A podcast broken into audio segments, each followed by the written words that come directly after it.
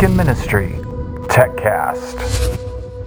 We'd like to welcome all of our listeners out there. So glad you joined us today as we are going to dive into the subject of compression, which is definitely a subject that many of us don't know that much about. And I would say over the last couple years has really transformed my understanding of sound. So I, for the longest time, was probably like many of you who knew that compression was important and that it was a feature, but it all seemed like legend and lore of like, well, you're supposed to put compression on a kick drum. And then I would try and do that, and all it would do would be sound muddy and sound bad.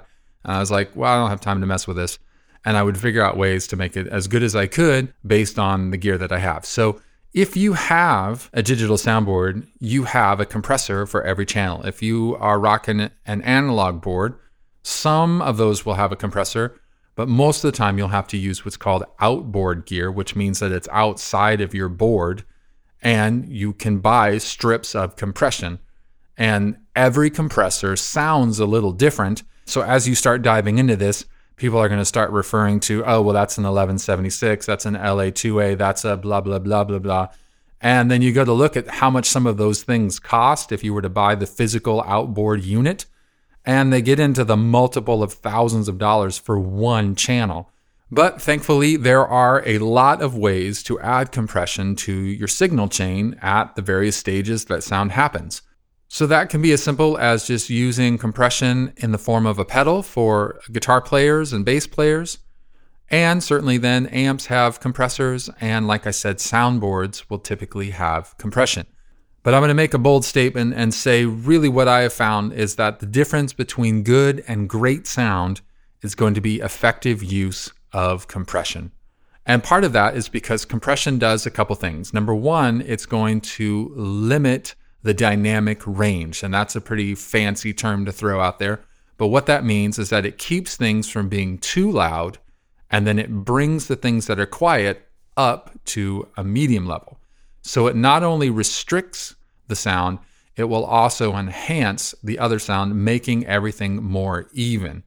And while that sounds like maybe that's a bad idea because then you would lose dynamics, which dynamics means to change, what you will find is that in all of the music that you're listening to on the radio and on recordings has already had that done to it. And you'd say, no, no, it sounds different here and there. And it might be slightly louder, but most of it is what we would call perceived dynamics. That the difference between a whisper and a shout isn't volume, it's actually the tone of the voice. So listen for that as you're listening to recordings, and you'll kind of hear it where all of the syllables in a phrase sound exactly the same volume, but they're not exactly the same. Again, perceived dynamics versus actual dynamics. So then the other thing that compression does is it changes the flavor of the sound or what we would call the color of the sound. So it can make things sound darker. And then, depending on which compressor you're using, it can make it sound brighter. It can add what's called grit, which is almost like distortion, but it just gives it a little different sound than what it would be on its own. So, for a band, this has a lot of practical applications, certainly in restricting the sound just to make it more even. So, you've got a guitar player that's playing out of control and one section's really loud and then the next section's too quiet, or you've got vocalists that shout and then whisper, you can bring all of those levels to be about the same so that way it's not out of control. And certainly, even pastors. You know, I know lots of pastors that will be whispering and then all of a sudden turn to shouting. And you feel like, as a sound person, you've got to have your hand on the fader ready at any moment to catch those things. Well, you can compress those things to where they're going to help you not have to be as busy or active. So, some of those things I just mentioned have to do with musicianship. Hey, just don't play as out of control or even out your performance.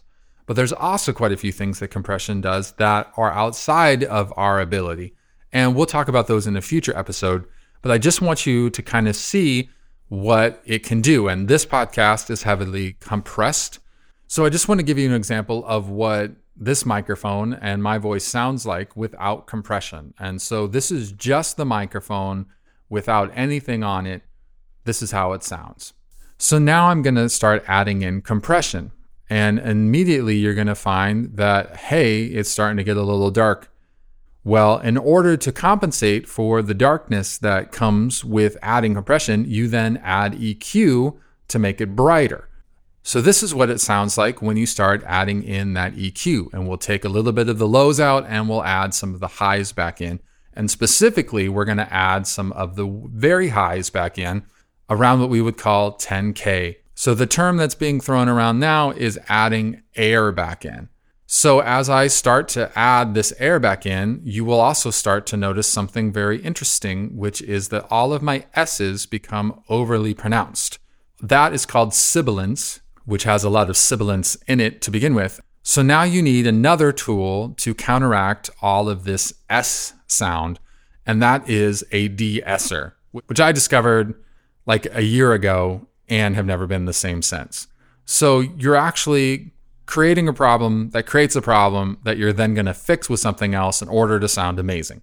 So now I'm going to throw on what's called a de-esser. So this de-esser is also a compressor, but what it does is it only works for certain part of the sound spectrum. So when I turn it on, it's only listening for sounds that are going to be up in that high sibilance range. And as soon as I make a sound that will trigger that, then it will turn it down and make it darker so that way the S's sound normal. So you're sprinkling that in to taste to make it sound right. Now, through those three processes, now we get a very even and good sounding crisp tone.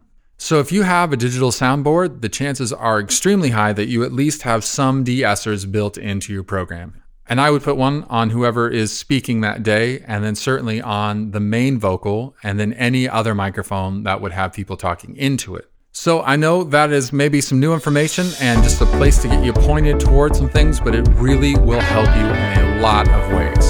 So compressors, de-essers, and then EQing things to make it all sound right. Well, that's all the time that we have for today. If there's anything that we can do for you, please don't hesitate to ask. You can email us at musicandministryconference at gmail.com, or you can contact us through our website at musicandministry.co. Well, until next time, have a fantastic week and God bless.